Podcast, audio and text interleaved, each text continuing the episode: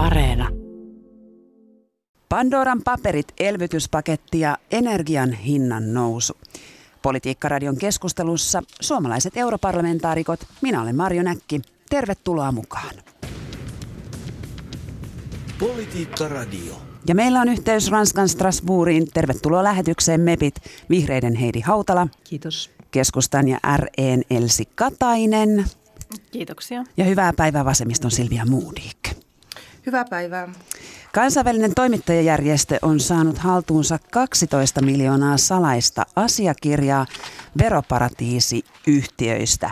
Asiakirjoista löytyi kolmesataakolmekymmentä poliitikkoa, joista kolmekymmentäviisi on nykyisiä tai entisiä valtionpäämiehiä. Kenen nimi yllätti Silvia Modig? No en mä tiedä yllättikö siellä ketään, eihän tämä ole kellekään yllätys, että mitä tässä tapahtuu. Mutta se mikä ehkä niinku yllätti on se epätoivon tunne, että jos politiikka perustuu luottamukseen, niin miten ihmiset voi luottaa, että näitä asioita voidaan korjata, jos päättäjät on itse käyttämässä näitä järjestelmiä. Että ehkä se laajuus siinä.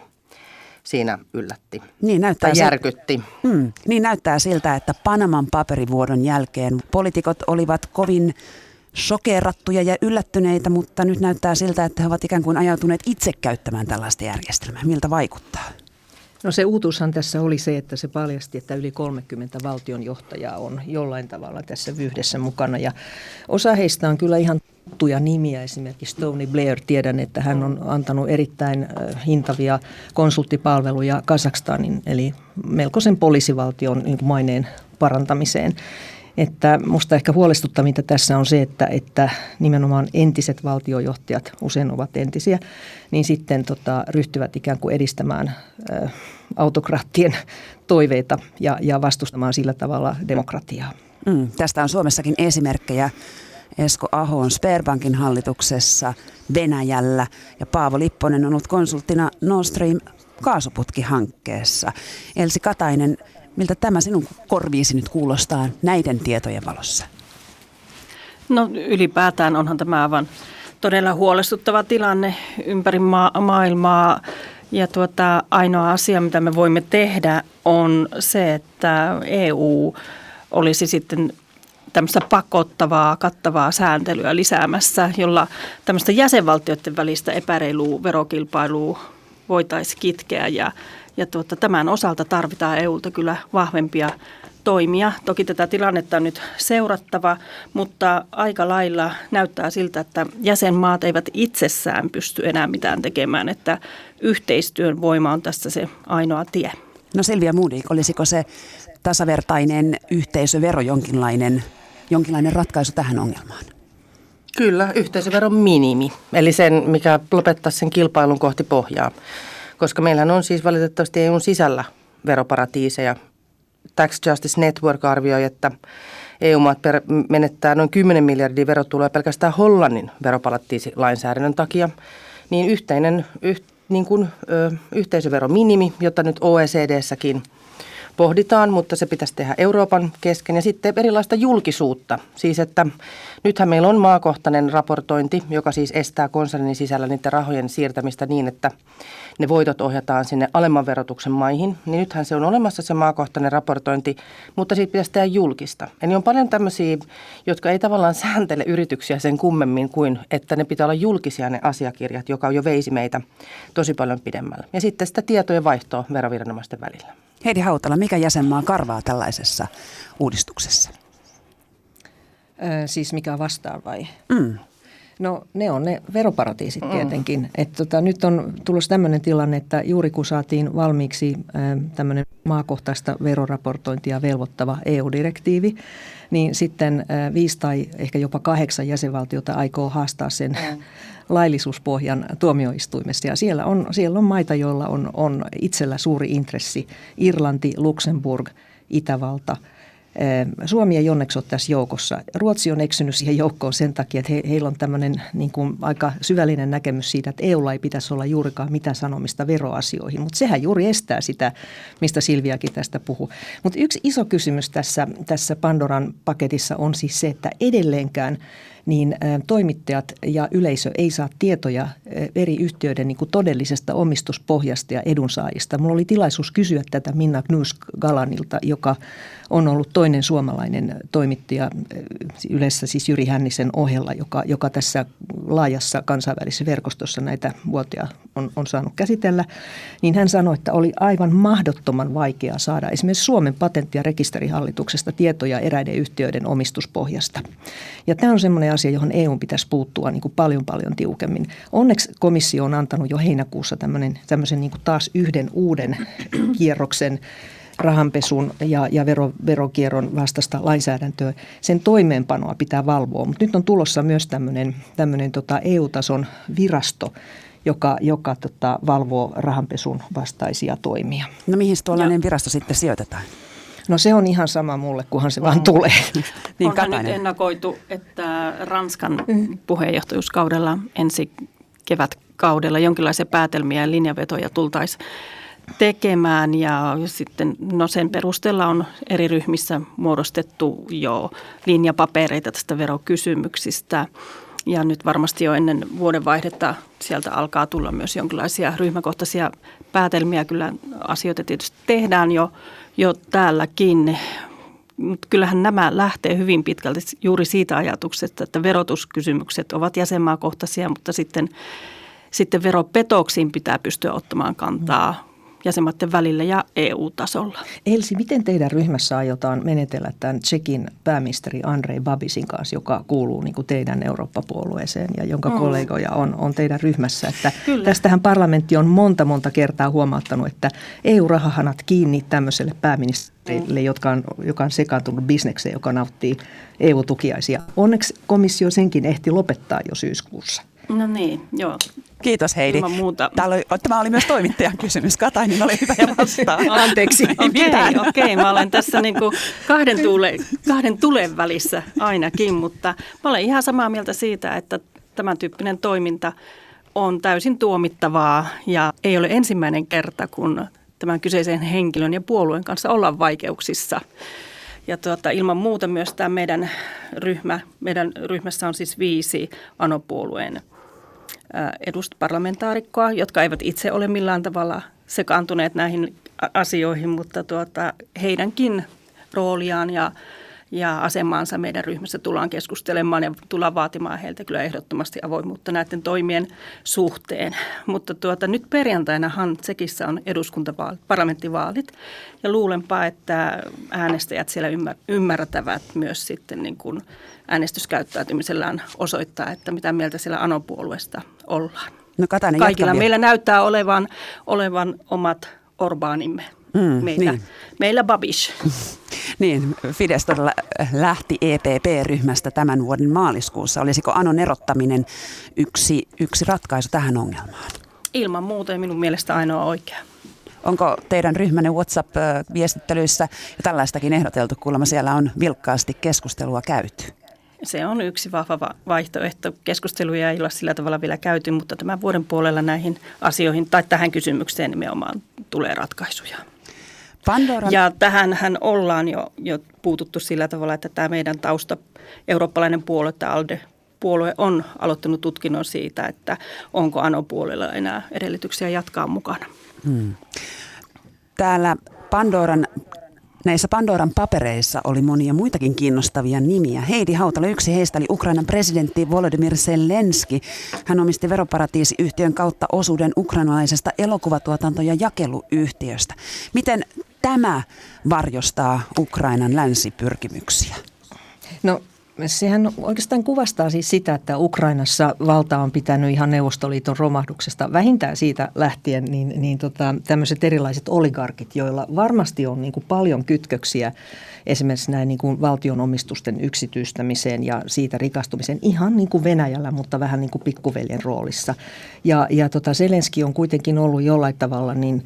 niin äh, ainakin erään oligarkin niin kuin tavallaan ikään kuin suojatti, äh, muistaakseni henkilö nimeltä Kolomoiski, saatan tässä kyllä erehtyäkin. Ja ilmeisesti kyse oli semmoisesta järjestelystä, että, että hänen piti vapautua tällaisista niin kuin eturistiriidoista, kun hän oli ehdolla presidentiksi.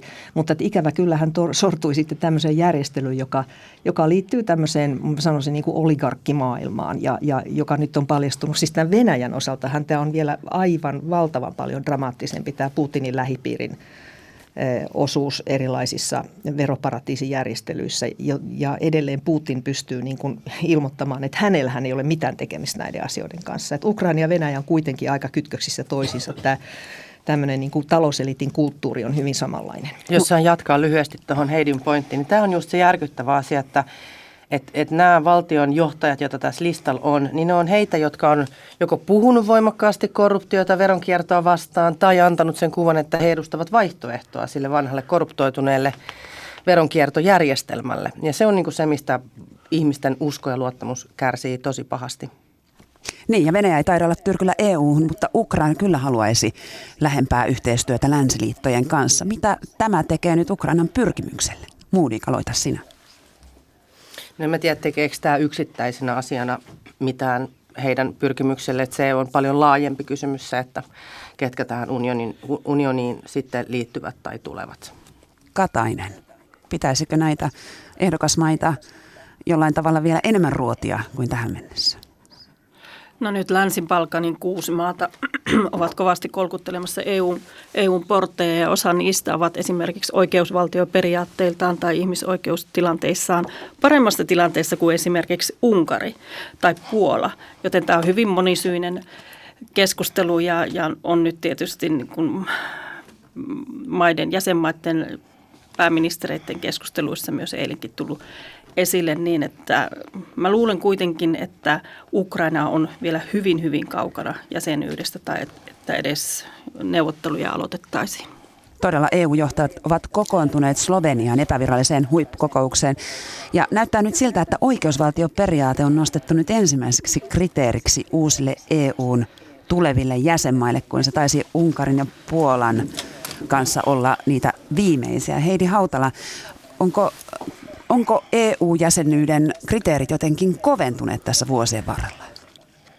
Eihän ne ole, eihän ne ole kir- mitenkään kiristyneet. Et kysymys on vaan siitä, että nämä, nämä kuuluisat Kööpenhaminan kriteerit, jo, jotka sisältää sen oikeusvaltioperiaatteen, niin niitä kyllä niin kuin, niitä, niitä tarkastellaan silloin, kun valtio otetaan E U-jäseneksi, mutta sen jälkeen sitten tavallaan niin ote löystyy. Ja surullinen esimerkki tästä on esimerkiksi Romania, Bulgaria, jotka on, no itse asiassa se on, tai järkyttävä sanoa, mutta kun kaikki poliittiset perusteet oli sille, että nämä maat tulee Euroopan unioniin, niin sitten kuitenkin me nähdään, että yksi toisensa jälkeen ne sortuu tämmöiseen autokratiaan ja, ja kaiken maailman niin kuin korkean tason korruptiovyyhtiin. Me puhuttiin jo Tsekistä, me voitaisiin yhtä hyvin puhua Romaniasta, Slovakiasta, ehkä vähän jopa Sloveniasta, että melkein kaikki. Ja, ja tota, sitten meillä on tämä toinen, toinen niin kuin piiri, johon kuuluu nämä itäisen kumppanuuden maat, Azerbaidžan, Armenia, Moldova, Ukraina, nämä. Ja, ja siellä esimerkiksi nyt tässä, tässä tota Pandoran paperissakin, eiköhän se Ilham Aliyev, Azerbaidžanin presidentti, ollut aika keskeisessä roolissa siellä, sielläkin, että, että hänellähän on tämmöinen, niin kuin, miksi tämän voisi sanoa, imperiumi. Et eihän eihän Azerbaidžan ole mikään tasavalta, se on, se on tota, tämmöinen emirikunta, jossa on emiri ja hänen puolisonsa ja heidän läheisensä, jotka hallitsee öljyä. Ja, ja, tota, ja nämä lahjukset on sitten siirtynyt veroparatiisiyhtiöiden kautta niin, niin myös eurooppalaisille poliitikoille. Eli, eli kyllä mä sanoisin ihan niin kuin Elsi, että aika paljon saa tapahtua ennen kuin Ukraina ja nämä maat ovat E U-jäseniä, eikä mm. välttämättä heidän ehkä nyt pidäkään olla. Että, että läheiset suhteet erilaisten kumppanuussopimusten kautta, jossa tämä Tämä tota, hallinnon läpinäkyvyys ja vastuullisuus on, on ihan keskeistä pitää huolta siitä, mutta varmaan sitä on katsottu vähän läpi sormien niin poliittisista syistä. Nyt varmaan alkaa olla se, se hetki, että oikeusvaltiomekanismia voisi oikeasti käyttää myöskin, eikä pelkästään käyttää sitä niin kuin pelotteena, vaan että sitä käytettäisiin konkreettisesti. Esimerkiksi Unkarin ja Puolan suhteen elpymisrahojen maksatushan on viivästynyt, koska heidän niitä suunnitelmiaankaan ei olla hyväksytty johtuen näistä oikeusvaltioperiaatteen rikkomuksista. Kiista jatkuu, konflikti on päällä ja, ja tuota, nyt alkaisi olla todellakin se hetki, että muutettaisiin teot ja uhkaukset ihan oikeiksi. oikeaksi toiminnaksi. Politiikka Radio. Politiikka Radiossa tänään koolla suomalaismepit, keskustan ja Rehn Elsi Katainen, vasemmiston Silvia Modig ja Heidi Hautala. Meillä siis yhteys Ranskan Strasbourgin. Maanantaina Helsinkiin saapui Ursula tapaamaan Sannaa. Eli komission puheenjohtaja Ursula von der Leyen vieraili Suomessa ja hyväksyi Suomen elpymissuunnitelman ja tapasi pääministeri Sanna Marinin. Minkälaisia hurraahuutoja siellä mepeiltä kuului? Hautala, aloita vaikka siinä. No, no tota, kyllä mä huomaan, että, että meidänkin porukat hallituksessa on tehnyt paljon töitä, koska tämä, tämä tota, on ihan eturivin elpymispaketti, jossa tämä vihreä siirtymä ja, ja digitalisaatio nyt on niin kuin ihan täysillä mukana. Että näin Euroopan parlamentissahan me tietenkin ollaan vaadittu niin kuin panna jalkaa oven väliin siihen, että, että parlamentti saisi sitten myöskin omalla sanallaan niin kuin varmistaa, että, että nämä myös toteutetaan eri maissa, myöskin Suomessa, niin kuin on, on, on sääntöjen mukaan sovittu. Että, mutta että kyllä se, mä uskon, että, että tota, hyvin, hyvin laadittu elpymispaketti, kaksi miljardia euroa kuitenkin, rahaa vihreään siirtymään ja, ja moniin muihin asioihin, myös sosiaali- ja terveyspalveluihin, vaan jotain mainitakseni, että en, en voi nyt moittia tätä meidän hallituksen työtä tässä asiassa.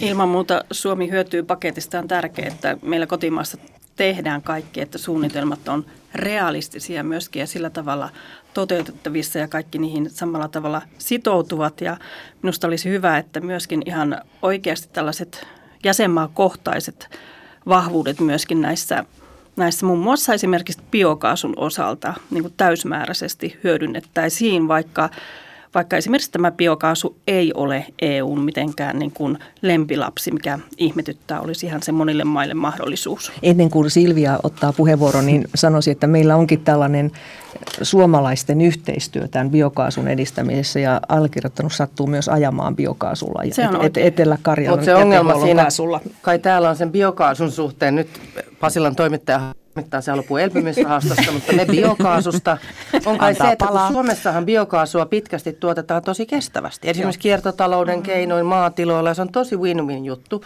mutta sitten kaikkialla Euroopassa sitä ei tuoteta kestävästi. Ja tämä on se, minkä takia se biokaasu on niinku turhaan kärsinyt tässä prosessissa ja mennyt mm-hmm. tavallaan sen maakaasun rinnalla sinne koppaan, mm. mitä ei hyväksytä. Että tämä vaatii mm. kyllä suomalaista yhteistyötä. Ja kaiken kaikkiaan näissä eri energiamuodoissa, nyt puhutaan energiasta, niin, niin täytyisi ottaa niin kuin sielläkin se avoimuusperiaate sillä tavalla, että koko se elinkaari otetaan nimenomaan huomioon. Eikä esimerkiksi liikenteessä ja autoilussa mitata päästöjä, vaan sieltä pakoputken päästä, vaan otetaan kaikki taustat huomioon. Muun muassa tuulivoimassa se, että kierrätetäänkö ne valtavat mm. laitokset ja mistä ja millä energioilla ne on valmistettu. Eli täällä puhuu nyt suomalainen biokaasulobbi, kuten kuulit. Kyllä, ja elinkaarilobbi. Mutta tota, mistä se toimittaja halusi puhua? No, tämä oli oikein hyvä. Mitäs sitten, mitäs muuta te olette siellä lobanneet keskenänne? Onko suomalaiset sitten jonkinlainen friikkiryhmä siellä, että Pohjois-Euroopassa asiat hoidetaan kunnolla ja, ja sitten täytyy siellä Euroopan tasolla sitten äm, tasapainotella milloin minkäkin korruptiivisen tai ympäristöä haittaavan jäsenmaan kanssa? No, ehkä Silvia vuoro puhua. No kyllä mä näkisin, että Suomi, Suomella on täällä aika hyvä maine korruptiovastaisena, avoimena yhteiskunnalla. Me ollaan ilmastoasioissa edelläkävijöitä, mutta kyllähän mekin sitä ristiriitaista viestiä annetaan, jos ilmastokysymyksistä puhutaan. Niin samaan aikaan, kun me täällä kerrotaan, että Suomella on ehkä Euroopan kunnianhimoisimpia tavoitteita olla hiilineutraali kaksituhattakolmekymmentäviisi, niin samaan aikaan meillä lobataan vahvasti esimerkiksi metsäpolitiikassa täysin sitä tavoitetta vastaan. Et ei me nyt mitään, niin kuin, ei me nyt friikkejä olla, mutta ei me nyt mitään niin kuin pyhäkoulupriimuksiakaan olla. Mutta kyllä mun mielestä Suomella on, on hyvä maine.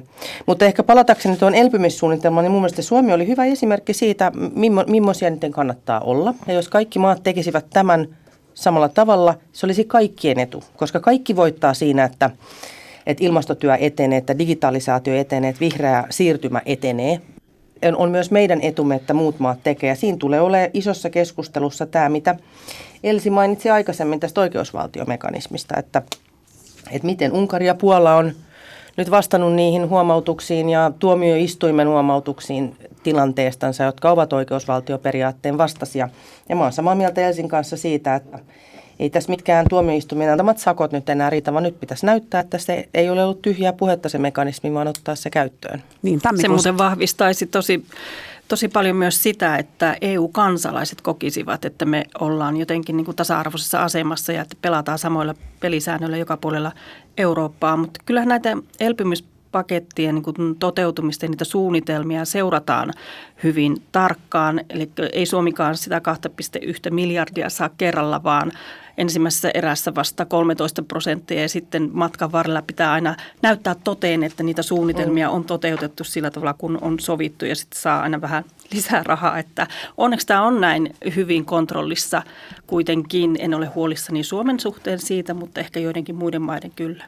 Tammikuussa tuli siis voimaan asetus, jonka mukaan E U voi jäädyttää tuet niiltä mailta, jotka eivät noudata oikeusperiaatteita.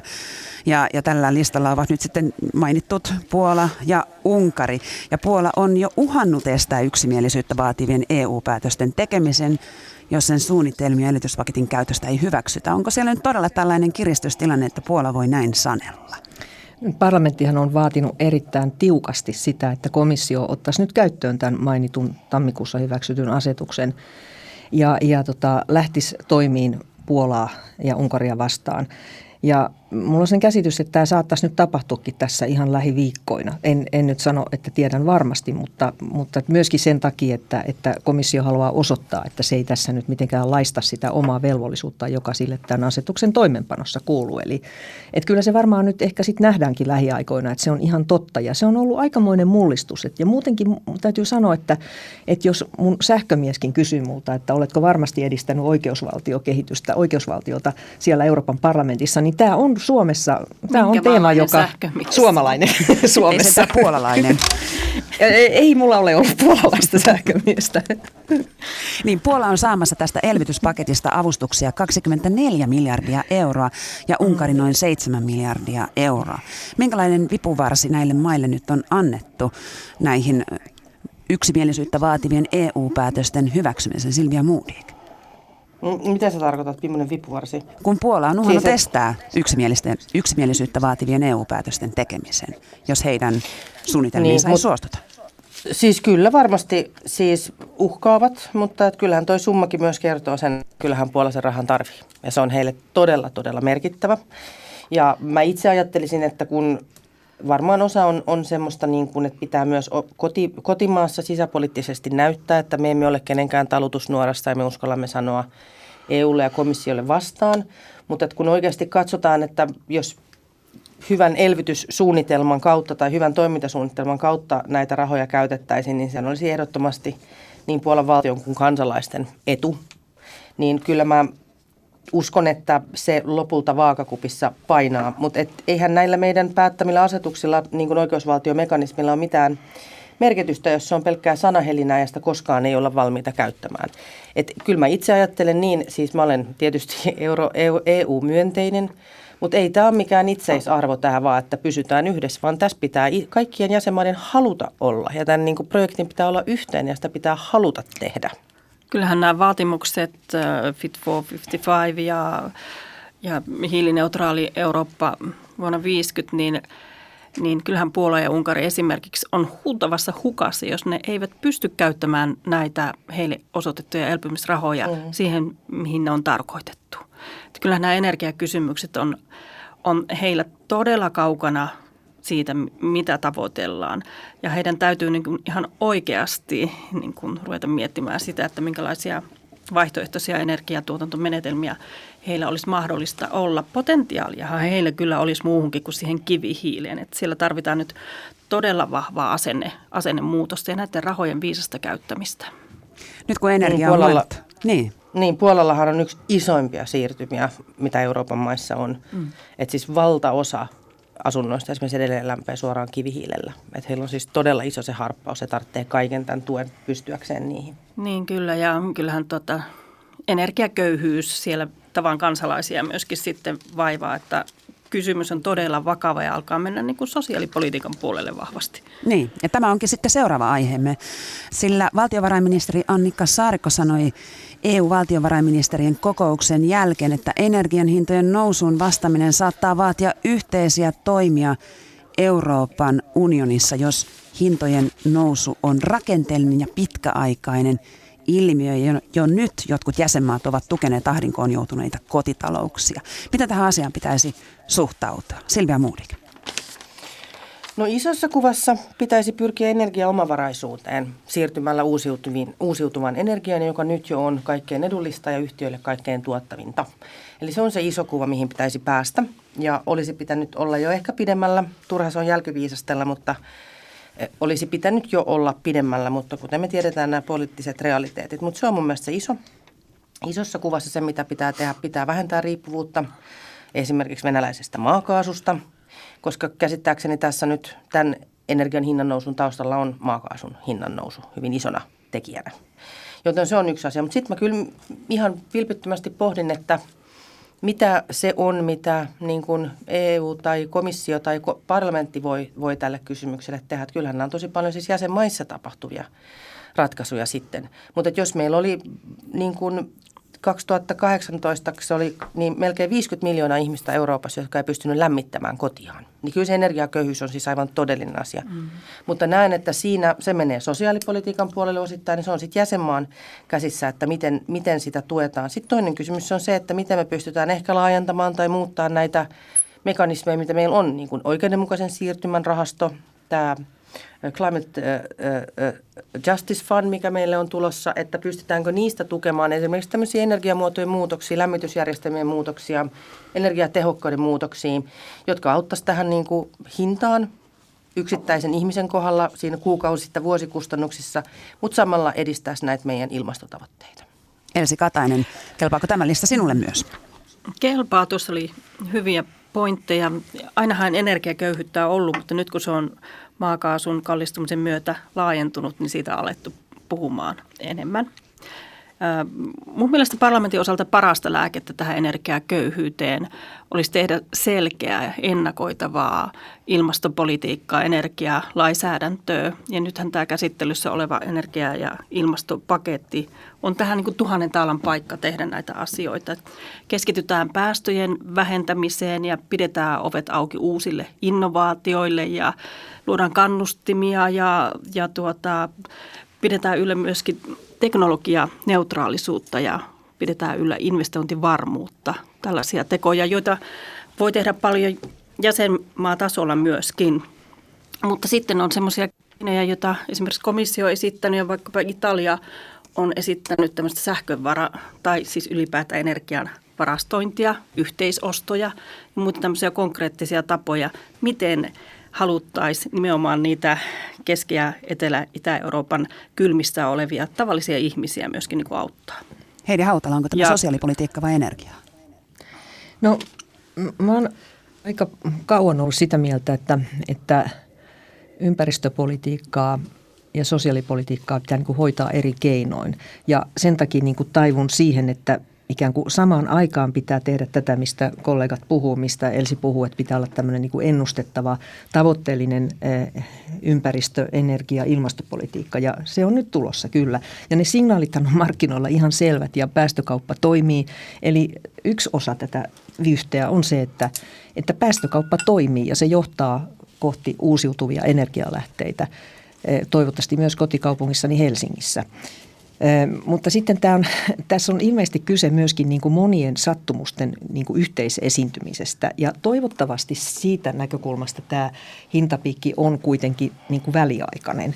Siihen ei voi luottaa, mutta pidän sitä niin kuin todennäköisenä, että olisi hyvä, että avata se, että mitkä kaikki eri tekijät tähän nyt vaikuttaa, koska muuten käy sitten sillä tavalla, että se ilmastopolitiikka joutuu niin kuin ainoaksi syntipuhkiksi ja silloin me ollaan niin kuin pulassa kaikki, koska meillä ei ole mitään muuta vaihtoehtoa tämän planeetan ja ihmiskunnan tulevaisuuden eteen kuin, että me tehdään sitä täysillä. Mutta sitten se sosiaalipolitiikka on tärkeä, että Suomessahan on kuitenkin kohtuullisen hyvät sosiaalitukijärjestelmät, joskin olen sitä mieltä, että tämä minimisosiaaliturva Suomessa on liian alhainen ja siihen on kansainväliset järjestökin kiinnittänyt huomiota. Eli tulee olemaan ihmisiä Suomessakin, jotka saattaa sitten kärsiä tästä tilanteesta, niin Siihen, siihen meillä on keinoja, mutta mä en usko hirveän paljon siihen, että nämä E U-tason erilaiset rahastot voisi olla niin kuin muuta kuin tämmöisiä vähän niin kuin symbolisia tunnustuksia sille tosiasialle, että, että näillä muutoksilla on myös se sosiaalinen hinta ja siihen pitää pystyä puuttumaan, mutta tästä voi monet olla erikin mieltä. Kiitoksia tästä keskustelusta arvon suomalaismepit vihreiden Heidi Hautala, keskustan ja Ren Elsi Katainen ja vasemmiston Silvia Modig. Ja hyvää istuntopäivää sinne Ranskan Strasbourgiin. Kiitoksia. Kiitos paljon. Kiitos.